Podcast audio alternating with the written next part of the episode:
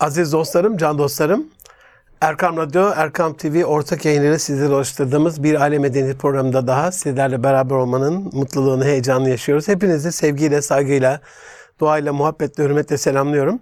Çok sevinçli bir günümüz. Bugün çünkü iki yıldan beri peşinde koştuğumuz, bir şekilde boşluğunu yakaladığımız dolu insan Allah boş bırakmasın. Yeni Şafak internet yayın yönetmeni Ersin Çelik abimiz bizlerle beraber. Abi hoş geldin. Hoş bulduk abi. Estağfurullah. Sefalar getirdin. Öyle iki yıl peşinden koşma falan haddime değil. Estağfurullah. Ama De- öyle çünkü Na- na- nasip- biliyorum programlarının yoğunluğunu. na- nasip- Ancak denk nasip- oldu. na- nasip bugüneymiş abi. Elhamdülillah, Şükür elhamdülillah. kavuşturana. Elhamdülillah. Yani- hoş hoş geldin. Sefalar getirdin. buldukça dinleyicisi olduğum Erkam Radyo'nun e, konu olmak benim için Allah şeref, razı olsun. onur. Allah razı olsun. Çok teşekkür ederim. Abi geçen hafta Üner Karabıyık abi buradaydı. Hem İstanbul Aile Vakfı hem Büyük Aile Platformu. Güzel iki isim. Dedim Üner ne demek abi? İlk defa duydum. Şimdi Ersin'in anlamıyla başlayalım. Ne demek abi Ersin? Yani bir nihayete ermesi için edilen Amin diyelim. dua nida yerine geçiyor ama çok böyle bir anlamı yok. Ersin inşallah. İşte inşallah. İnşallah Ersin. inşallah. Ee, Ermişlerden olsun inşallah. Böyle Yasin'le Ersin arasında kalıp Yasin denilip birkaç gün sonra da Ersin'e dönen bir isim meselesi benimki. Maşallah. Maşallah. Eyvallah. İsmiyle müsemma olsun. Neyle geçer hayatı Ersin'in? Hayatın neye adamıştır? Kendini nasıl tanımlar? Hani biz böyle bir CV falan önce arz etmiyoruz. Kişinin kendini nasıl biliyorsa kendi gönlünde onun aksi sedası çok daha iyi. Neyle geçer hayatı? Neye adamıştır hayatını? Ne yapar Ersin? 41 yaşındayım. Maşallah. Allah ömrümüze, dinleyicilerimizin ömrüne bereket versin. Amin. Sağlık, sıhhat, afiyet, esenlik diliyorum Amin. abi. Ee, biraz mücadele yoğunluğu var. Yani Türkiye'nin yakın dönemde yaşadığı bu politik değişim, dönüşümün gençlik yıllarım, lise yıllarım o döneme denk geldi. Yani 28 Şubat sürecine denk geldi. Belki de o süreç biraz bizi pişirdi, e, şekillendirdi. Gazeteciyim. 17 yıldır bu mesleği severek, Maşallah. hissederek, yaşayarak ve yaşatarak yapmaya çalışıyorum. E, mutfaktan yetişmeyim, ofis boyluktan yetişme Maşallah. gazeteciyim. E, Yani alaylılıkla mektepliliği birleştirmeye çalıştım. Şu anda da böyle e, bir şey var, süreç var benim açımdan. Yani hayatım hep böyle bir merak dürtüsüyle öğrenme, araştırma, bir şeyleri vakıf olma e, üzerine devam ediyor. Allah da bu hasleti güzel bir şey çünkü elimizden almasın. E, Amin. Son 3 yıldır da bu artık e, bayraktarlığını yaptığınız bu meselenin, bu davanın Erkam Radyo bayraktarlığını yapıyor. LGBT meselesiyle ilgili de bir gazeteci olarak, iletişimci olarak Bu dayatmaya karşı en Evet. büyük mücadeleyi veren dostlarımızdan bir tanesi. Allah razı olsun. abi. cümlemizden e, bu bir şeydir, dayanışmadır aynı zamanda. Ben dayanışma nedir burada gördüm. Elhamdülillah. e, bu çatı altında. Elhamdülillah. Ee, bu bir gazetecilik meselesi değil benim açımdan. Ee, açıkçası bunu daha önce de söyledim. Burada daha açıkça deklar edeyim. Ee, mesleğimi ben bu meseleyle mücadele vakfetmeye niyetlendim. Elhamdülillah. Ee, Elhamdülillah. çünkü okumalarım, izlemelerim, e, işte araştırmalarım sonucunda bugün verdiğimiz kavganın e, çok ötesinde e, bir e, sürecin bizi beklediğinin farkındayım. E, yani Allah bana nasip etti gazeteci olmayı. Yaptım bu işi, yapıyorum da. Ama temelde biz Allah davası için yaşayan, Amenna. mesleğini de buna göre Amenna. yapmaya çalışan insanlarız. Ben de gazeteciliğimi bu yöne sevk edeceğim inşallah. İnşallah. Rabbim muinin Bu, olsun. bu bizim tanışma vesilemiz aynı zamanda. Hemhal olma vesilemiz bu mesele. Allah gücümüzü, gayretimizi arttırsın. Amin. Allah bizi muzaffer kılsın inşallah. Amin. Amin inşallah. Abi birkaç kelime e, cımbızlarsam ifadelerinden bu merakla alakalı Muhammed Esed'in tefsirinde bu Rabbi zidni ilmeyi Allah'ım merakımı artır diye tercüme etmiş. E, hayretimi artır, merakımı artır. Sadece ilmen değil, o merak olmazsa peşinde gitmiyorsunuz. Tabii o merakın sizi getirdiği yer çok önemli. Allah bu anlamda da bizlere sizinki gibi uyanış nasip etsin. Çünkü bizim mahalle bu konuda uyuyor. Meselenin künhüne vakıf değil. E, Bu uluslararası çetenin, lobinin bu imha faaliyetinin neler yapmakta olduğunu, işin nereye doğru gittiğini e, hala idrak etmiş durumda değiliz. Bu konuda Canhıraş e, feryadınla ailece bil fiil bu saldırılara karşı göğsünü siper eden bir şeyiniz var. Rabbim muyniniz olsun. Asıl abi cımbızladığım kelime o ateşin tadı nihana Kur'an'dığımız 28 Şubat dönemi. Şu andaki gençlerin durumunu soracağım. Bununla özdeşleştirerek. O zaman bir şuur vardı, bir idrak vardı. Hocalarda bir yargamlık, yanmışlık vardı. Bir dava ile alakalı bir işe yaramışlık duygusu, bir şey yapma şey vardı. 2016'dan sonra bu Oxford'un post-truth hani sözlüğü her yıl bir şey yapar ya. Hani nesnel hakikatlerin, duyguların gerisinde kalma durumu. Gerçek Bence, bana göre. Ee, istediğin kadar anlat, göster. Valla bana, neye göre? Bana göre. Gençlerdeki bu duyguyu bu post-truth çağında sen nasıl görüyorsun? Hani bir taraftan da internet yayın yönetmenisin. Ee, sosyal medyaya geleceğim ama gençlerin bu konudaki bu duygusallığı bizi nereye evirir? Veya nasıl algılıyorsun, nasıl görüyorsun abi? Abi bir kere ke- kendi dönemimizde asla mukayese etmemeliyiz. Bunu biz çok böyle mücadele ettik, zor şartlardan geçtik. Şimdi yeni neslin önünde hayatında böyle bir meşakkat yok demek için söylemiyorum. Dönemleri çatıştırmamak lazım. Yani biz yaşadığımız dönemi önümüze koyup 30 yıl geriye gittiğimizde biz de bir sıkıntı çekmemiş görünürüz. Niye? 27 Mayıs var. 12 Eylül var. Ya Yani sağdan ve soldan idam edilen insanlar var. Ee, işte hayatı karartılan öğrenciler var. Ee, Muhsin Yazıcıoğlu gibi bir örnek var. ya Yani askıda ima yoluyla namaz kılmış bir dava adamı var. Ee, Necmettin Erbakan gibi bir mühendisin mecburen siyasete girip e, o da- dahiliğini ertelemesi şeyi var yani. Kariyerini adam Almanya'da çok rahat yaşayacakken. kariyerini adam bitirmiş. Eyvallah. İslam davası için siyasete girmiş. Dönüp baktığımızda her dönemin e, şartları çok zor. Şimdi yeni nesli, günümüzün gençlerini eleştireceksek eğer onların sahip olduğu imkanlar çerçevesinde eleştirmemiz gerekiyor. Biz gençleri cep telefonu kullanmakla itham ediyoruz, yargılıyoruz. İşte dijital bağımlılık, sosyal medya bağımlılığından dem vuruyoruz. Bizim dönemimizde de televizyon vardı. Yani bizim dönemimizde cep telefonu olsaydı kullanmayacak mıydık? Hem de nasıl? Bağımlısı olmayacak mıydık? Hem de nasıl? Yani olacaktık.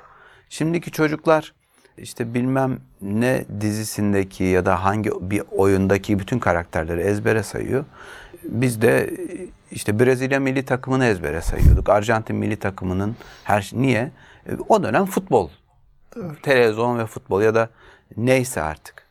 İçinde bulunduğumuz dönemin şartlarına göre hareket etmemiz lazım. Şimdi bir taraftan eleştiriyoruz ama geçtiğimiz 17 Eylül'de biz bir aile yürüyüşü yaptık. Hep birlikte. Allah razı olsun. Saraçhane. Saraçhane ruhu dirildi orada. Elhamdülillah. Bütün gençler oradaydı. Camianın, mahallenin, mahalleden uzak yaşayan genç hanımefendiler, genç beyefendiler, anneler, babalar, işte pusetteki bebek arabasındaki çocuklarla gelmişlerdi. Yağmur yağdı sicim sicim. Kimse ayrılmadı.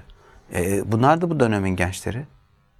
Demek Eyvallah. ki- yani demek ki eleştireceksek biraz şartlar şartlara göre bakmamız lazım. Yani vereceği bir mücadele yoksa çocuk ne yapsın? Eyvallah. Yani sen o zemini hazırlamadıysan, tehlikeyi göstermediysen, işte bir hedef koymadıysan çocuk ne yapsın? Genç ne yapsın? Meseleye biraz böyle bakmak Dolayısıyla gençlerin değil, büyüklerin, kanaat önderlerinin bir konformist anne babaların, konformist büyüklerin, ağabeylerin, esnaf amcaların, kanaat önderlerinin dünyasına girmek lazım biraz. Ya onlar dert ediniyorlar mı bu gençleri? Yani bu boşluğun farkındalar mı ona bakmak lazım. Tabii şimdi 30 yıl öncesinin, 20 yıl, 20 yıl öncesinin şartları çok değişti. İmkanlar çok değişti. Yani ben okula yürüyerek gidip geliyordum işte 2 kilometre, 3 kilometre yol yürüyordum. Şimdi kendi çocuğumu yollar mıyım? Yollamam. Niye? Aman aman kıyamam.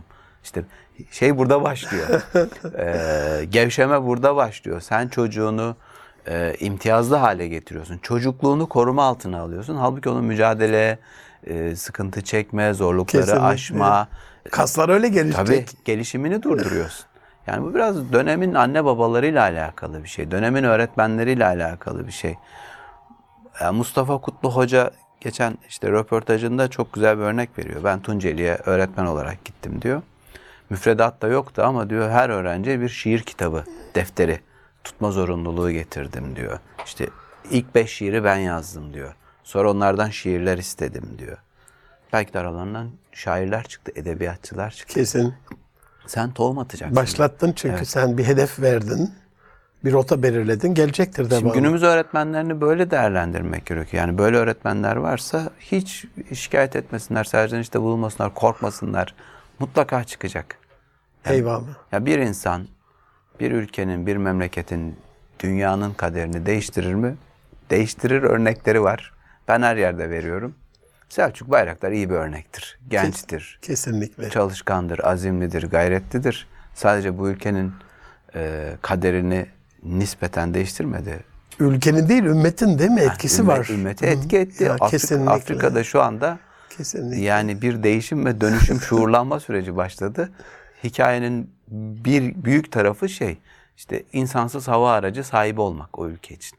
Bir isimden birkaç, bir babadan rahmetli Özdemir Bayraktar rahmet bahsediyoruz. Yani bu işler böyledir. Kimse kendini yabana atmasın. Kimde, kimse kendi evladını e, boş, gereksiz, bir işe yaramaz görmesin. Bütün mesele bence bu. Tesir ittifak olduğunda çıkıyor diye bir laf var abi. Ailedeki tezahürünün en güzel örneği aslında. Selçuk sadece bir genç bir fert olarak bir örnek değil. Rahmetli babası Özdemir ağabeyle, eşiyle, yani Selçuk Bey'in validesiyle adanmışlık, onlara destek olma, Evladı abisi memlekete vakfetmek nedir? Oradan görebiliriz. Bak evladı iki evladı vakfetmiş. Bu işle iştigal etmelerini bütün temeli atmış, okutmuş, etmiş, eylemiş. Yanlarında kapı gibi durmuş. Bütün zorlukları aşma süreçlerinde önlerini açmış. ama o da yaşamış 28 Şubat'ın başörtü Her- zulmünde. her şeyi anne yaşamış. olarak o da yaşamış Her yani. şeyi yaşamış. Yani öyle bugün 28 Şubat hikayelerini dinlediğimizde birilerine masal gibi, hikaye gibi gelebilir. Gençler biraz belki idrak etmekte zorlanabilirler ama çok büyük hikayeler bunlar. Öyle böyle değil. Yani bir başörtüsü açmamak üzere kendisini kodlamış, böyle şuurda olan bir hanımefendinin işte bugün 45 yaşında, 50 yaşında doktora yapıyor olması ya da lisans eğitimini tamamlaması büyük hikayedir. Bu bir kere insan kendinden vazgeçmiyor. İkincisi davasından vazgeçmiyor. Vazgeçmiyor eyvallah. Üçüncüsü ben devam edeceğim diyor. Yani bizim jenerasyon İmam Hatip okulları mezunlarının ortalama 15 yılı şeydir. Boştur. Yani boşluk vardır. Ben üniversiteyi e, 10 yıl sonra kazandım. Liseyi bitirdikten. Diplomalara şerh koyulan Evet. Değil mi? İlahiyattan başka Tabii. bir yere gidemez denilen katsayılarla önleri Şimdi kesin. ben gazeteciyim. Yani Ah. bıraksaydım bu mücadelenin peşini gazeteci de olamazdım. İşte lisans eğitimini de tamamlayamazdım. Bu nasip nasip böyle gelir. Bugün de bu mücadelenin içinde olmazdım. Elhamdülillah. Rabbim muiniz olsun. Abi bu mücadelede herhalde bu çağın en önemli araçlarından bir tanesi de sosyal medya. Bunu da çok iyi kullanan bir kardeşimizsiniz, arkadaşımızsınız. Allah razı olsun. Bu algıyı yönetmede, şekillendirmede gençlerin üzerindeki rolünü nasıl görüyorsun? Şimdi olayın LGBT lobisine bu dayatmasıyla da bir alakası var ama önce sen nasıl görüyorsunla başlayalım oradan e, şeye geçeceğiz. Şimdi bu Yeni Şafak'taki derdi çalışmalarına Eyvallah abi. geçeceğiz inşallah. Bu iletişim araçlarıyla ilgili biraz e, perspektifi genişletmek lazım. İnsanlık tarihine bakalım. Teknolojinin gelişimine bakalım. Temelde iletişim var. Yani dumanlı haberleşme temel iletişim araçlarından biridir. Bundan bin yıl öncesine gideriz. İşte yıllarca insanlık dumanla haberleşmiş. O bir algoritmadır. Bugün hala o sistematik Çin Seddi'nde devam eder. Hiçbir teknolojik şey olmasın, imkanı olmasın. O 700 kilometre karelik e, alanı Çin Seddi'nin baştan başa iki saatte dumanla haberleştirebiliyorlar. Teknoloji hızlandıkça, imkanlar geliştikçe işte ulak vardı geçmişte. Ya. At sırtında haber götürmeler vesaire. Fakat 1800'lerin ortalarından sonra hikaye tek elektronikleşmeye başlıyor. Niye? Elektrik icat ediliyor. İlk Morse alfabesi üzerinden telgraf geliştiriyor. Yani yazının transferi büyük bir devrimdir. Bakın Bundan sonra hayat ve dünya hızlanıyor. Her anlamda hızlanıyor. Çünkü elektrik, makina, motor, bütün bunlar devreye giriyor. Sonra telefon yazıdan sonra telefon yazını sesin transferi olarak hayatımıza giriyor. Yani şöyle bir haber var. Ee, işte örnek veriyorum şu anda Çanakkale'de bir yangın var. Allah orada görev yapan bütün personellere amin, yardımcısı amin, olsun. Büyük bir yangın. Söndürmeye çalışıyorlar canhıraş geceden beri. Biz de anlık izliyoruz. Ama bundan işte 100 yıl önce böyle bir felakette biri gidecekti oraya. izleyecekti, geri gelecekti, yazacaktı, yayınlanacaktı 3-4 gün sonra. Bu, bu böyleydi. Ama yazının ve sesin transferinden sonra hızlandı işte. Karşıdan telefonu kaldırıyor şöyle bir şey oldu yazıyorsun falan. Sonra görüntünün transferi hayatımıza girmeye başladı ve 1900'lerin başlarından sonra bakın dünya hızlanmaya başlıyor. İşte Kesinlikle. yeni yeni dünya kurulmaya başlıyor. Savaşlar çıkıyor ortaya. İşte İkinci Dünya Savaşı'nın sonuçlarını belirleyen argümanlar belli. İşte Enigma denen bir cihazı, Almanların kripto cihazını hackliyorlar. O mesajlaşmayı çözüyorlar. Bakın teknoloji var işin hep bir tarafında. 1940'larda Amerika televizyonu insanlığın hayatına sokuyor. Ben bu kültürel emperyalizm ve yozlaşmanın, asimilasyonun ana aracı olarak televizyonu görüyorum. Biraz iletişim tarihine baktığımızda 1940'larda Amerika bunun başlıyor ama bizim topraklarımıza 60'larda 70'lerde gelmeye başlıyor. Biraz işte e, gurbetçiler gidiyor, geliyor, görüyorlar falan filan. O tarihleri bir gözden geçirelim. Türkiye'nin 80'lerini bir gözden geçirelim. Televizyon e, kısıtlı bir cihaz. E, Her evde yok, mahallede belli insanlarda var. Ama yaygınlaşması var, merak var. İşte açıyorsun içinde bir şeyler oynuyor falan. Şöyle hepimizin ortak bir hikayesidir bu mutlaka. O dönemin bazı dedeleri ve bazı babaları bu cihaza karşı defans yaptılar. Ben hayattayken bu şeytan kutusu bu eve girmeyecek dediler. Bu adamlar sosyolog değil, psikolog değil, düşünce bilimci değil. Dedemiz ya işte benim dedem ırgat, rençber adam yani. Niye televizyona mücadele etsin? Ben bunu sonradan çözdüm. Şimdi izlemiş. Demiş ki ulan bunun içinde her şeyi oynatırlar. E bunun içinde her şeyi oynatırlarsa bu çocuklar da her şeyi izlerler. Bu sefer Riski görmüş. tabii plan dışı bir eğitim, bir öğretim, bir dayatmayla karşı karşıyasın. Girmeyecek eve. Niye? Absürt bir şey görmüş. Ahlaka mugayir bir şey görmüş. Ama dede orada bir sosyolog gibi karar vermiş baba. Dönüştürücü etkisinin Tabii, farkına fark- varmış. İdrak Niye? et- Çünkü içine bir şey koyamıyor. Yani Evet. köylü adam ne, ne koyacak ki? En azından yasaklayayım diyor. Tabii bunun sosyolojik çok fazla etkisi var. Anne baba ilişkileri, torun dede ilişkileri, işte gelin kayınvalide, kayınpeder ilişkileri hep bozuldu böyle bunlar. Komşuda dizi izleme, şudur budur, televizyon izleme falan.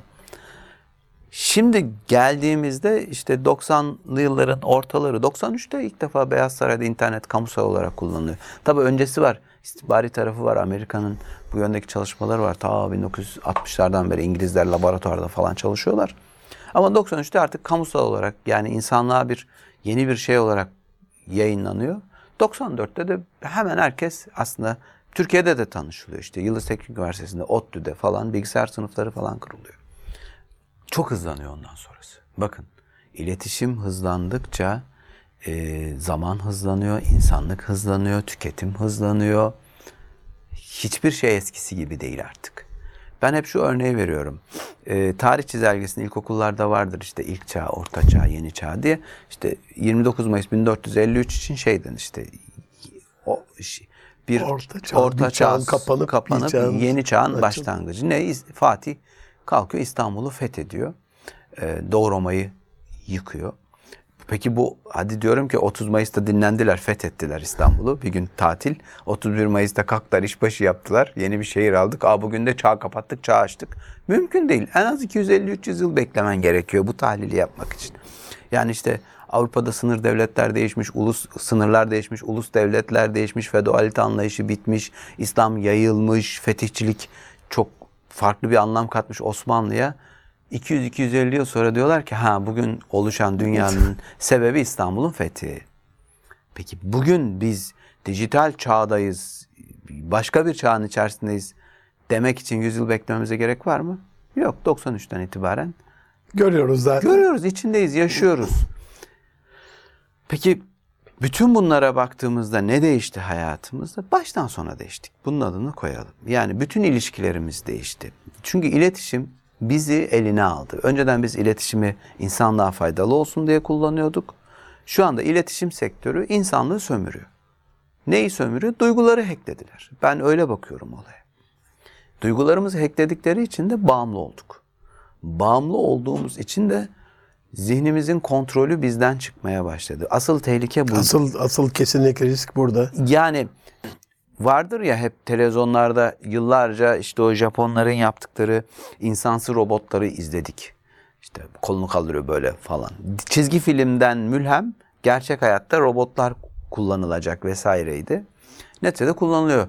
Birkaç restorana yemek yemeye gittik. Robot servis yapıyordu. İstanbul'da da var böyle. Çok lüks değil artık yani o anlamda söylüyorum. Robot geliyor, boşa alıyor, gidiyor falan. Üstüne koyuyorsun, o götürüyor. Akıllı. Evdeki robot, süpürge robotların değişik bir modeli. Ama neticede bu teknoloji hızla yayıldı. Adı ne bunların? İnsansı robotlar. Hep böyle kaldı. Asıl başka bir tehlike var. Robotsu insanlar meselesi. Bizim şu anda bütün insanlığın karşısındaki en büyük, en aşılamaz problem bu. Robotlaşmak. Bu nereden temeli ne? Tek bir yerden besleniyoruz bilgi olarak. İşte sosyal medya. Dolayısıyla bu aracı kullanarak asıl bu amaca hizmet Evet. ediyorlar gibi bir riski Evet. ortaya koyuyorsun. Bizi manipüle ediyorlar, yönlendiriyorlar, donatıyorlar. Zihnimizi gerçeklerden uzaklaştırıyorlar. İşte o algılarımızla oynuyorlar. Sonra da tuşuna aynı anda basılmış robotlar gibi o komutlarla hareket eden bir nesil ortaya çıkıyor. Niye? Aynı diziyi izliyorlar. Aynı platformda takılıyorlar. Aynı repliklere maruz kalıyorlar. O repliklerin hepsi profesyonelce yazılıyor. O Ve diyalog- aynı duyguyu oluşturmuş tabii. oluyor. Duygusuzluk duygusu oluşturuluyor ya da kültürsüzlük kültürü de bir şey oluşuyor. Şimdi bu yeni neslin büyük problemi. Yeni nesilden kastım şu. Ya bugünün 60 yaşındası da aslında yeni nesil. Neye göre? 20 yıl öncesine göre. Çünkü bağımlı anne babalar da var. Sabahtan akşama kadar telefondan kafası. Ben de bağımlıyım yani açıkça söyleyeyim bunun itirafını edelim yani. Bu telefonu günde 4 saatten 3 saatten fazla kullanıyorsan bağımlısın demektir yani. Tedaviye muhtaçsın demektir. Dünya standartları böyle. Ha, işim gereği belki Eyvallah. bir, bir tık kendimi böyle kandırıyor olabilirim ama değil yani o kadar da. E bu sefer birçok şeyden uzaklaşıyorsun. Neyden uzaklaşıyorsun? Şu sohbetten uzaklaşıyorsun. Yani şey bir örnek vereceğim. Facebook'un çıkış hikayesi şudur. Uzak arkadaşların birbirleriyle haberleşme sistemi. Ortak A. Bir üniversite kampüsünde kuruluyor. Sonra bu yayılıyor falan. Sen diyorsun ki ya ben işte 2000'li yılların başında askerliğimi yaptım. İşte asker arkadaşlarıma ulaşayım. Nereden? Facebook'a. Yine biri Kars'ta yaşıyor, biri Sinop'ta yaşıyor, biri bilmem Bayburt'ta yaşıyor, Antalya'da yaşıyor falan. Ne yapıyoruz? Orada buluşuyoruz falan. O amaçla kuruluyor. Uzak arkadaş. Bugün günümüzde Facebook'un oluşturduğu ortama bakalım. Bir masadasın. 8 arkadaş. Etiyle, canıyla, kanıyla. Herkes Facebook'ta kimse kimsenin yüzüne, bakmıyor. bakmıyor. Ya uzak arkadaşa ulaşmak için girdiğin platformda yakın arkadaşını iptal ediyorsun. Peki bu ne demek? İşte artık sen bağımlısın ve yönetiliyorsun, komut altındasın. Ya bununla ilgili çok böyle iyi içerikler var bu meseleyi anlatan. E şimdi günümüz gençlerini eleştireceksek şu anda maruz kaldıkları teknolojik saldırılar çerçevesinde eleştirmemiz gerekiyor. Ya biz bu çocukları bundan mahrum bırakmak için yani eline vermemen gerekiyor, uzaklaş yani dağın başında yetiştirmen lazım. Mümkün değil. O da mümkün değil. Değil yani okula gidiyor eğitiminin çok büyük bir parçası. Buradan asıl konuya da gelecek olursak abi hani bu araçları e, maalesef ne literatür ne terminoloji ne içerik üretmede onların yanına bile yaklaşamıyoruz. Bizden çok çok çok daha üstün bir şekilde kullanan Batı. Batı dediğimizde de ki o zihniyet şu anda hani bir dönem bizim gençliğimiz Darwinizmin biraz daha böyle Vehbi Dinçerler dönemi, hani Turgut Özal dönemi, Milli Eğitimde ilk defa tartışıldı çünkü ona maruz bırakılmıştık. Öyle vuruyorlardı. 28 Şubat'tan böyle bir 5-6 yıl evvel feminizm böyle bir yükseldi falan. Onunla vurmaya başladılar. Sonra 28 Şubat'la vurdular. Ama şimdi çok büyük bir adına artık LGBT dayatması dediğimiz bir uluslararası çetenin, lobinin saldırılarıyla karşı karşıyayız. çok değerli toplu, düzgün, net, özlü anlatan bir yapımınız oldu. Yeni Şafak olarak. Sizin de böyle mimarlarını yaptınız ve bu hemen gücü hissedildi, yasaklandı. O serüveninden biraz bahseder misiniz? Nasıl oldu? Ne yapmayı amaçladınız? Şimdi şöyle, biz bu alanda yokuz meselesi temelde hani e, platform konusunda evet sıkıntı yaşadık ama temelde burada bizim yapmamız gereken içerik üretmek. Amenna. Yani burada var olmak için içerik üretmek zorundasın. Yasaklayamıyorsan, ortadan kaldıramıyorsan eğer bu tehlikenin önüne geçmek için dede gibi o işte 80'lerin 90'ların dedesi gibi hareket edemezsin şu anda. O zaman içerik üretmen gerekiyor. Alternatif, doğru, faydalı. O, bu bir neticede mücadele savaş bir yerde. Yani sen e, bir platform Kesinlikle. kurduysalar ve senin gençlerinin zihinlerini işgal ediyorlarsa önce o işte işgalin tahribatını giderecek içerikler üretmen gerekiyor. Sonra daha sağlıklı nesiller yetiştirecek daha iyi içerikler üretmen gerekiyor. Bu bir ekosistem inşa etmektir aynı zamanda. Yani bunun için yönetmen yetiştirmen gerekiyor, oyuncu yetiştirmen gerekiyor, yani prodüktör yetiştirmen gerekiyor, kast direktörü yetiştirmen gerekiyor. Bu, bu büyük kültürel iktidar meselesi var ya temelde bu var. Bu kavgayı böyle vermek lazım.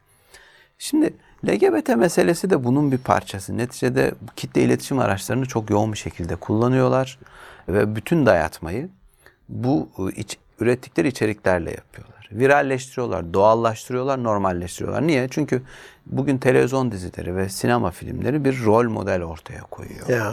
bir yaşam biçimini de dayatıyor aynı zamanda. Yıllarca Türkiye, Arap toplumları Türk Türk halkını evine ayakkabıyla giren, her evde hizmetçinin olduğu, işte girift ilişkilerin olduğu bir toplum olarak biliyorlardı. Niye? Üç tane televizyon dizisinden kaynaklı böyle bir kültür imajı oluşmuştu. Buraya gelip baktıklarında Allah Allah hiç aya- eve ayakkabıyla girmiyorlar Batılılar gibi. Ee, işte hepsinin evinde hizmetçi yok. İşte böyle hani girift işte dizi böyle bir şey. Bizim Ülke algısını değiştiriyor. tabii ülke algısını değiştiriyorsun. Şimdi LGBT meselesinde de bugün bir, bir 16 yaşındaki, 15 yaşındaki, 18 yaşındaki bir çocuk işte o bahsi geçen dizi platformlarından birindeki dizileri, 3 tane dizi izlesin, eşcinsel yaşamın doğal bir hak olduğunu, böyle bir dünya olduğunu, e, bunun bir özgürlük olduğunu Ve normal oldu. normal En olduğunu acısı. benimser, savunur ve hak arayışına girer. Kendisi öyle olmasa da yani o sosyokültürel terörün bir şeyi olur. Ee, nasıl diyeyim? Militanı olur biz bir yerden sonra. Savunucusu olur. Kaldığımız şey bu şu anda. Baş başa kaldığımız, maruz kaldığımız mesele bu. Biz de bu yönde bir içerik ürettik.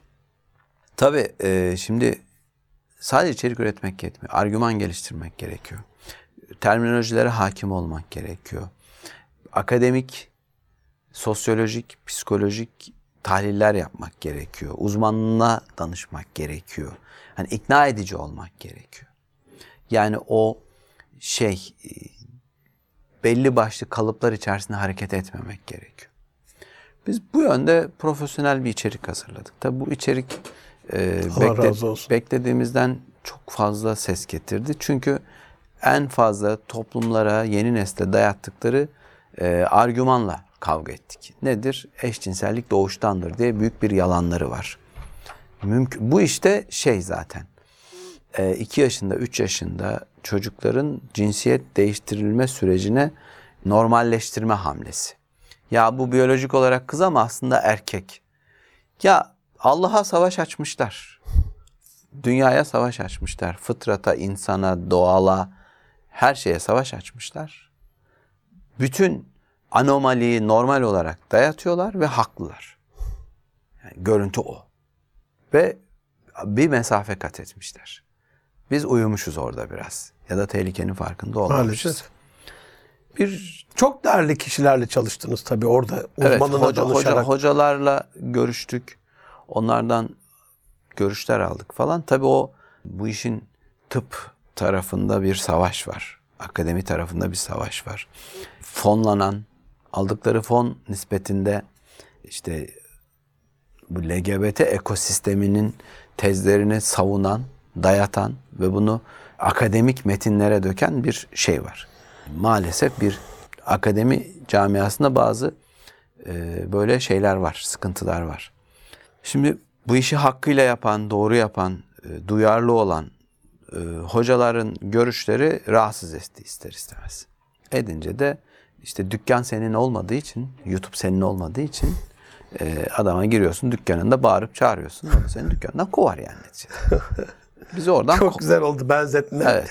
Yapılan güzel olmasa da benzetme güzel. e, dükkandan bizi Kovdular yani. kovdular ama alternatifler var işte. Yani güçlü olmak lazım burada. Eyvallah. Ya medya gücünün olması gerekiyor. Yani e, bu, bu savaşa giriyorsan Erkam Radyo'nun olması gerekiyor. Olaya böyle bakacaksın.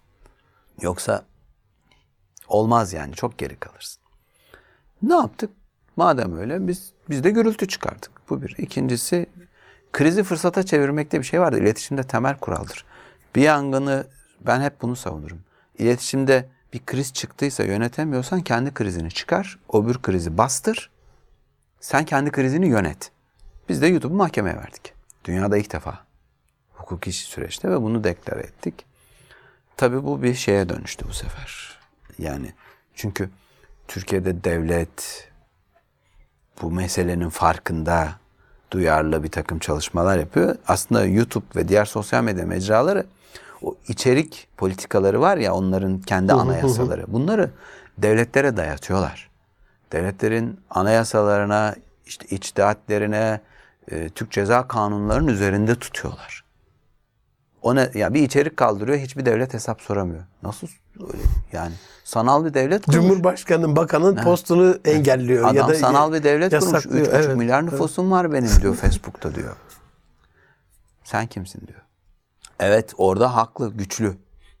Ama o güçlü diye mücadeleyi bırakmak, teslim olmak diye bir şey yok. İşte burada sokağa harekete geçirmek bir faktördü. Sokaktan kastım anarşist bir şey değil. Sivil, barışçıl, top, duyarlı. Mesela aile yürüyüşü çok etkili oldu muazzam. Mesela YouTube'daki videomuza 10 kat tepki aile yürüyüşüne geldi. Niye? Çünkü Gördüler bence. burada işte toplumsal bir bilinç oluşacak. İnsanlar sokaktaki hareketlilik sosyal medyaya yansıyacak, evlere yansıyacak, okullara, ortamlara yansıyacak ve artık istedikleri gibi at oynatamayacaklar. Birileri bunlara bir dakika sen bu sapkınlığı gelip bize dayatamazsın. Biz senin özel hayatınla ilgilenmiyoruz. Biz senin yatak odasında ne yaptığınla alakamız yok. Ama sen yatak odanı gelip benim çocuğuma dayatırsam sana bir dakika derim. Çünkü bir ara baktık mantar gibi okullarda bir şeyler oluyor. Anaokullarında Tabii. Amerika'daki şeyi biliyorsun Şimdi abi sen- yani onlar bile. Şimdi sen şimdi bir dakika demez. Amerikan özgürlüğü bile bir dakika dedi. Ne yapıyorsun benim çocuğuma Amerika dedi şu anda kaldık. bakın o ülke cumhuriyetçiler ve demokrat olarak ikiye bölünmüştür ya. LGBT'yi savunanlar ve anti LGBT'ciler olarak karpuz gibi ikiye bölündü. İşte artık LGBT karşıtı insanlar e, çocuklarını okullara almıyorlar. Homeschool diye bir Evet evet. evet. e, Çok hızlı model. artıyor. Bakın Türkiye'de son birkaç yılda bazı önlemler alınmasaydı ki hala boşluklar var açıkça söylüyorum. Doğru. Yarın bir anne baba ya benim çocuğum sosyal bulaşıcılıktan, etkileşimden dolayı, okuldaki ortamdan dolayı bir LGBT dayatması altında ben bunu gördüm, tespit ettim. Çocuğumu okuldan almak istiyorum. Özel eğitim vereceğim. Derse şaşırmasınlar. Çünkü bazı kreşlerde Ki diyecektir de yani. diyecekler. Bazı kreşlerde bazı şeyler oluyor. Yani devlet nereye kadar yetecek, yetkililer nereye kadar müdahale edecek bunu ayrıca tartışırız ama önce sivil bir uyanışa ihtiyaç var. Kesinlikle. Yani her şey devletten... Anne baba duyarlı da burada en Tabii canım. önemlisi herhalde Her değil mi şeyi abi? devletten beklemek dünyanın en konformist işi. Sen otur, devlet senin çocuğunun bütün ilkokul, anaokulundan üniversiteye kadar yok yani sen neredesin? Sen o çocuğu YouTube'dan uzak tuttun mu 3 yaşındayken, 5 yaşındayken? Tamam dijital anne babasısın, Allah razı olsun. Bir evlat dünyaya getirmişsiniz. Peki sosyolojik anne baba kim? Yani dijital, biyolojik anne baba tamam. Ama sosyolojik anne baba kim? Dizaynı kim veriyor? Evet dijital anne baba kim? O çocuğu kim yetiştiriyor? Kim yoğuruyor? YouTube'da hangi içerik o çocuğun bütün o 5 yaşında çizgi film izlerken şeylerini değiştiriyor, kodlarını değiştiriyor.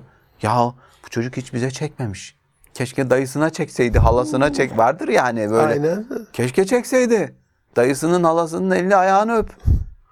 Çocuk ona çekseydi. YouTube'a çekmiş. Sıkıntı bu. Hani olaylara biraz böyle bakmak. Maruz kalmak az evvel dedin ya 4 saat telefon elindeyse dayı bayramdan bayrama iki defa görüyorsa. Hayır yok o şey var ya akraba çatışması vardır yani. Ya bırak dayı işte yani ne güzel. Sen Eyvallah. yetiştirmişsin. Senin Eyvallah. tedrisatından Eyvallah. geçmiş. Eyvallah. Ama bu senin tedrisatından geçmemiş. E ondan sonra benim çocuğum niye böyle düşünüyor? E düşünecek tabii yani çocuk zaten almış alacağını. En bilgiyi, temeli, çatıyı kurulduğu dönemde sen yoksun. Senden almamış bilgiyi, öğretmenden almamış. Eyvallah. Bu teknoloji ve iletişim hızıyla birlikte zaten tersine bir döngü var. Çocuklar günümüzün bilginleri olmaya başladı. Yetişkinler de cahiller olmaya başladı. Niye? O dünyayı bilmiyoruz. Yani çocuğun 3 dakikada telefonda yaptığı bir meseleyi biz 3 yılda yapamayız. Niye vakıf değiliz? Yeni Şafak'ın peki bu son geldiği nokta ne abi? Ee, YouTube davası bir ilkti. Yani Ee, şöyle- Allah razı olsun. O, o biraz uzun bir süreç. Çünkü bu yargı Ama hukuki şey devam, devam ediyor. orada. ediyor. Biz taviz vermeyeceğiz. Yani Allah ben razı az önce olsun. dedim ya ben bu mesleğimi bu bu mücadeleye vakfettim. Bunun arkasında benim çalıştığım grup var. Yani Allah razı olsun. Albayrak Medya bu konuda Allah razı olsun. yani işverenlerimiz, yöneticilerimiz kapı gibiler. Bunu şu açıdan sordum abi çok özür dileyerek. Ee, Allah razı olsun. Yani Yeni Şafak'ın ben bu köpek terörüyle alakalı duruşunu da çok takdirle karşılıyorum. Takdir makamı değilim ama en son geçen hafta bir avukat bir belediyeyi mahkeme vererek davayı kazandı biliyorsunuz 15 bin lira tazminat. Hani 15 bin önemli değil de Semboller çok önemli. Semboller çok önemli. Yani buna karşı bir belediyenin ihmalini ortaya koymak. Buna karşı dediğiniz gibi anaokulundaki öğretmenin dayatmasını uluslararası çetenin bu konudaki bu fuhşiyatı yaygınlaştırıp yani bir yerden yakalayarak e, Twitter'ın ve başka sosyal medya Elon Musk sahibi onun yayınladığı benzer bir şey ne kadar linç yedi dünyada. Hani ne kadar güçlü olabilirsiniz ki Yeni Şafak bugün herhalde Twitter'dan daha güçlü olamaz. Yani çok büyük güçlü olan birine bile öyle bir dayatma var. Hani tehlikenin farkına varalım diye söylüyorum. Nasıl bir güç yönetiyor abi? Ee, buradaki bu kitle iletişim araçlarını, sosyal medyayı, haberleşmeyi, dünyada bunun şeyi nasıl dizayn ediliyor yani? Ya benim şahsi kanaatim şöyle. Bütün hepsi Amerikan derin devletinin güdümünde. Zaten siber savaşlar da bu, bu yönde ilerliyor. Mesela Çin Çin'le bu konuda Amerika bir savaş halinde. O platformlar üzerinden işte. Batı'da Avrupa ülkelerinde TikTok'u yasaklamayı düşünüyorlar. Çünkü şey işin içinde siber istihbarat var. O data, veri bunların hepsi şey. Hem büyük, çok büyük petrol rezervlerinden de çok öte Kesinlikle. bir gelir kaynağı hem de toplumları sosyolojik olarak, psikolojik olarak, kültürel olarak çözmek için, işgal etmek için uzaktan temel şeyler bunlar, araçlar. Yani biz kültürel emperyalizmin her türlü aşamasına maruz kaldık ve kalmaya devam ediyoruz. Dozu artırılarak geliyor. Ya bugün Çin'de bir çocuğun TikTok algoritmasıyla Türkiye'deki bir çocuğun TikTok algoritması aynı değil. Çin'deki çocuk e, Çin kültürüne, örfüne, adetine, geleneğine mugayir bir içerikle karşılaşmıyor. Ama burada bir dayatma var sanki Burada değil bir mi? dayatma var. Burada Türk toplumunu e, asimile edecek, zihinleri bulandıracak her türlü şeyi koyuyor oraya. Bu bir savaş. Yani Amerika'da ben işte sosyal medya platformları ve Netflix dahil birçoğunun ideolojik olarak desteklendiğini, fonlandığını ve çalışmalarını o onların ana gayelerine göre yaptıklarını düşünüyorum. Kesinlikle. Yani e, tabii burada Kesinlikle. algıları hacklemek, duyguları hacklemek, merak duygusunu, paylaşma duygusunu e, da e, o psikolojik unsurları da e, ele geçirmek gibi bir durum var. Yani biz çok fazla tüketici bir toplumuz. Yani 85 milyonuz. 70 milyondan fazlamız artık kullanıcı, aktif kullanıcı. E, geri kalan 15 milyonu tahmin edebilirsiniz ki işte çocuklar, bebekler diyelim. Bir de çok ileri uçtaki yetişkinler, ileri yaşlardaki. Biz tüketiyoruz. Yani dünyada nüfusuna oranla en fazla sosyal medya kullanıcısı olan başlıca ülkelerden biri biziz. Evet, Yani evet. bugün Hep ilk üçteyiz G. Veriler öyle gösteriyor. Çok 60 enteresan. Yani şimdi bugün 60 milyondan fazla YouTube abonesi var. Ülkede sandığa giden seçmen sayısından daha fazla YouTube abonesi var. Yani sandığa gitmeden YouTube'da seçim yapılsa sonuçlar 3 aşağı 5 yukarı aynı çıkacak. Aynı şekilde Instagram oranımız çok yüksek. Günlük televizyon tüketimimiz 3 saatin altına düştü. Ki daha da düşecek ama internet ve sosyal medya kullanımımız da 5 saate dayandı. Ve bunun çok büyük bir kısmı sosyal medya. Ee, şey örneği veriyorum ben konferanslarda, panellerde. Şimdi böyle alıyoruz, kaydırıyoruz böyle. İşte burada duygu durum bozuklukları ortaya çıkıyor. İşte bir şeye gülüyoruz böyle mesela yüzümüzden anlaşılıyor. Bir şey Saniyesinde Sonra üzü- üzülüyoruz. Sonra şaşırıyoruz. Sonra bir daha sırıtıyoruz. Bir dakikada belki de 7-8 duyguya geçiyoruz. Bu duygu durum bozukluğunu ortaya çıkarıyor. Psikoloji bunu iyi e, analiz ediyor. Ama bir şey de koymuyorlar ortaya. deruni yaşayamadan yüzeysel duygu Hiçbir değişkenliğine duyguyu geçiyorsun. yaşayamadığın için de tadamıyorsun. Yani yeterince üzülemiyorsun, yeterince sevinemiyorsun. Artı e, Müslüman bir toplum için örnek vereyim. İşte boş kalınca ne yapar mümin Müslüman? Virdini çeker değil mi? Tasavvufta da vardır. İşte tesbihini çeker. Şimdi tesbihi al bunu koy. Yani subhanallah subhanallah. Yemek yandı, çocuk okuldan geldi, Maazallah maazallah ezan ondan nam- Allah'tan e, saate göre değil de vakte göre hareket eden bir toplumuz hala. Yani namaz kılıyoruz. Yani ikindi işte orada bir şeyimiz var. Yani zamanı na- na- namaza göre ayarlayabilen bir toplum şeyimiz devam ediyor, gücümüz devam ediyor. Yoksa geceyle gündüz nasıl karıştı? Ya. Ben bunun çok örneklerini veriyor, görüyorum. Fıtratın bozuluşu abi Gece işte. 3'te paylaşım yapıyoruz mesela. Gündüz kadar etkileşim oluyor. Instagram'da. Ya bu millet uyumuyor mu? Demek ki uyanıklar. Uyanık. Bakın her şeyimizi tetikliyor. Uyumazsan obez olursun. Beslenmen Ya. değişir. Kiloan Bir kere hormonların değişiyor. hormonların abi. değişir. Büyümen değişiyor. Her, her Normalde şey, her şey. İşte 15 yaşındaki çocuk, 13 yaşındaki çocuklar fıtık ameliyatı oluyor. Vesaire. Niye? Çünkü fizyolojisi gelişmiyor. Bağımlı olmuş oturuyor. Bakın sadece bir sektör bütün insanlığı esir altına almış oluyor. Sonra e, işin içine kültürel emperyal, kültürel şey giriyor, emperyalizm giriyor bir de kapitalizm giriyor işin ya içine. Yani kapitalizm değiştirdiği şeye bu sefer emir al al Kap- tüket işte kullan. kap- basit bir örnek vereyim. Sen bir insanın kilo alması için yemesi gerekiyor değil mi? Yemesi için, yemek için de para ihtiyaç var, gelire ihtiyaç var değil mi? O kiloyu alacak şekilde. Sonra benim fazla kilolarım var diyorsun. Bir de para verip zayıflamaya çalışıyorsun. Duble. Tabii. Yani sana kilo aldırırken de dünyanın parasını alıyor senden. Verdirirken. Verdirirken. Çok güzel bir tezgah kurmuşlar. Abi çok özür dileyerek yine bir kelime cımbızladım. Bu Big Data'da bir ara ben bırakmıştım yani sosyal medyada sadece Twitter haberleşme adına kullanıyordum. Sonra baktım belediye başkanlar yani şeyden WhatsApp'tan falan da çekilmiştim. Hani oradaki tehdidi görüp kelime bilgini elde ediyorlar abi. Eşine hangi cümleyle hitap ediyorsun? Çocuğundan hangi kelimeyle istiyorsun? Aile grubunda, veli grubunda neyle yazışıyorsun? Bütün kelimelerini alıyorlar, senin kodlarını. Yerine, senin yerine hareket edecekler bir süre sonra. Ya. İşte. Düşünsene ondan sonra bir hikaye yazdıklarını senin kelimelerine senin hikayen İşte olacak. başladılar işte yapay zeka metin üretme meselesi. Evet evet evet evet. Bakın bir şeyi kaçırıyoruz. Bu data toplarlar belli dönemlerde. İşte e, yaşlılık fotoğrafına de- değiştirirler Ya. senin. İşte Gir bilgileri gir, bilgileri ver. işte o datayı toplar, toplar, toplar. Bir süre sonra düşün sen şimdi girdin 20 yıl sonra nasıl olacak şeklin şemalin. Bütün kelimeleri de girdin. 20 yıl sonraki seni o inşa ediyor. Ya. Ya ben 20 yıl önce böyle değildim, böyle düşünmüyordum. Ama şimdi o olmuşum. İşte bakın En büyük risk bence. şimdi düşünce yok, fikir yok, ideoloji yok, cinsiyet yok, siyasi şey yok, idrak yok. Sana diyecekler ki şunu yapıyorsun. Bugün erkek gibi davranacaksın tamam. Transhumanizm ondan sonra. Buyurun yeni insan modeli. Evet. Fıtratın olmadığı. Yani o robotsu insanlar meselesi var ya. Şimdi var örnekleri. Türkiye'de bazı sanatçılar komut gelmeden hareket Ya, edemiyorlar. ya, ya, ya. Bağımlılar. Niye? Sektörel olarak satın alınmışlar onlar.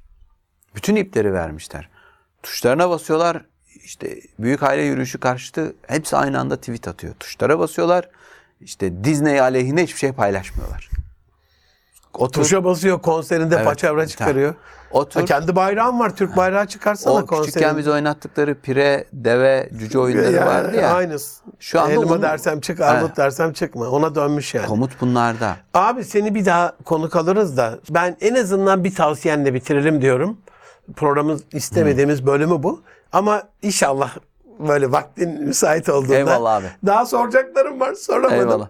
Ne öneriyor Ersin bir eş, bir aile, bir kurum ve bir ülkenin bir müntesibi olarak, parçası olarak bütün bunları gören, tehditleri gören, bunun içinde yanan, bir mücadelenin içinde olan Ersin Çelik'in bakış açısıyla abi ne, ne tavsiye edersin şu anda izleyenlere, dinleyenlere? Ne yapmamız lazım? Yani haddim değil. Gazeteciyim, iletişimciyim. Sosyoloji okudum. Asbel kadar. Ee, ya ama böyle kendimi sosyolog olarak asla. Ama okudum yani kitapları okudum vesaire. Eyvallah. Benim buradaki temel şeyim insan. Yani insanı insandan uzaklaştırmaya çalışıyorlar. Bütün dertleri bu. Yalnızlaştırmaya çalışıyorlar. İşte o e, robotsu insan meselesi o. Bir bireyleştirmeye çalıştırıyorlar. Sosyal çevreden mahrum, yoksun etmeye çalışıyorlar. Daha çabuk kontrol altına alırsın. Bütün duygularını ele alırsın. Bir, çocukları belli bir yaşa kadar teknolojik cihazlardan mümkün mertebe uzak tutun. Sosyal medyada çocuklarınızın asla fotoğraflarını paylaşmayın. Ben bunu hep söylüyorum. Yani paylaşırsanız bir parçası yaparsanız, paylaşırsanız istismarın önünü açarsınız. Çocuklarınızı e, o iğrenç bir pazarın malzemesi yaparsınız farkında değilsiniz. Var işte.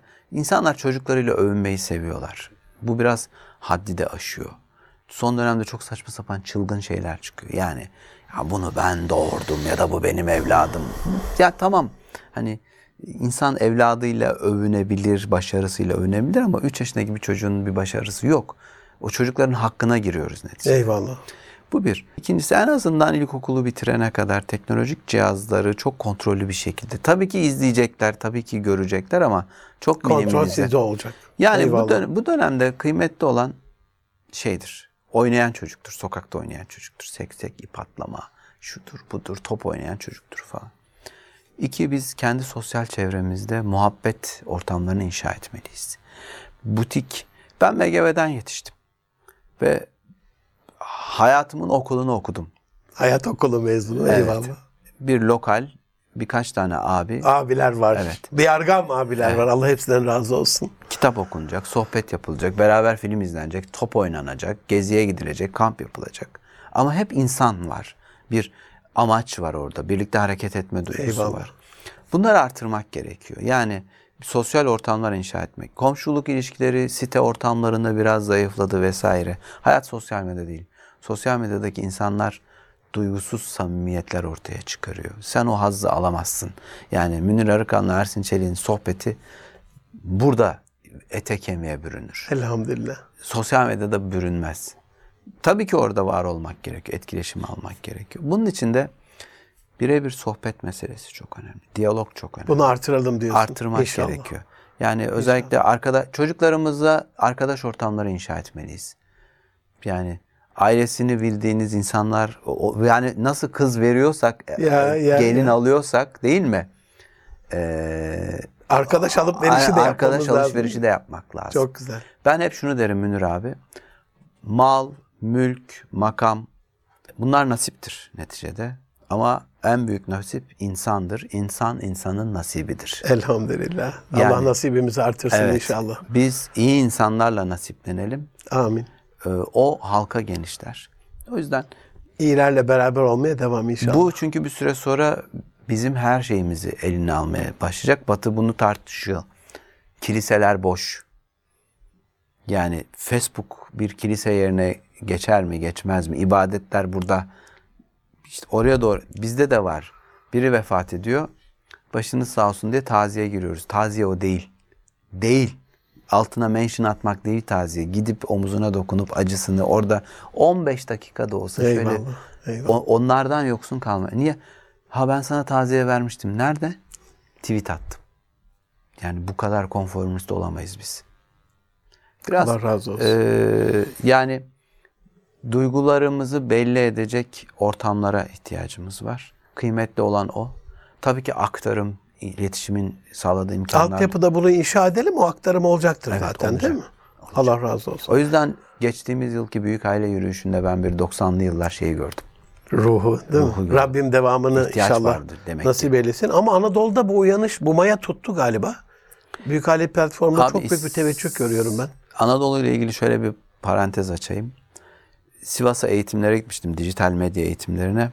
Bir gün dayanamadım, tweet attım. Burada zaman geçmiyor, üç gündür Sivas'tayım. Camiye gidiyorum, geliyorum, oturuyorum, bir şeyler okuyorum falan. Bir kitap projem vardı, Sivas'ta yazmaya başladım. Abi. Maşallah. o kadar bereketli oldu zaman yani.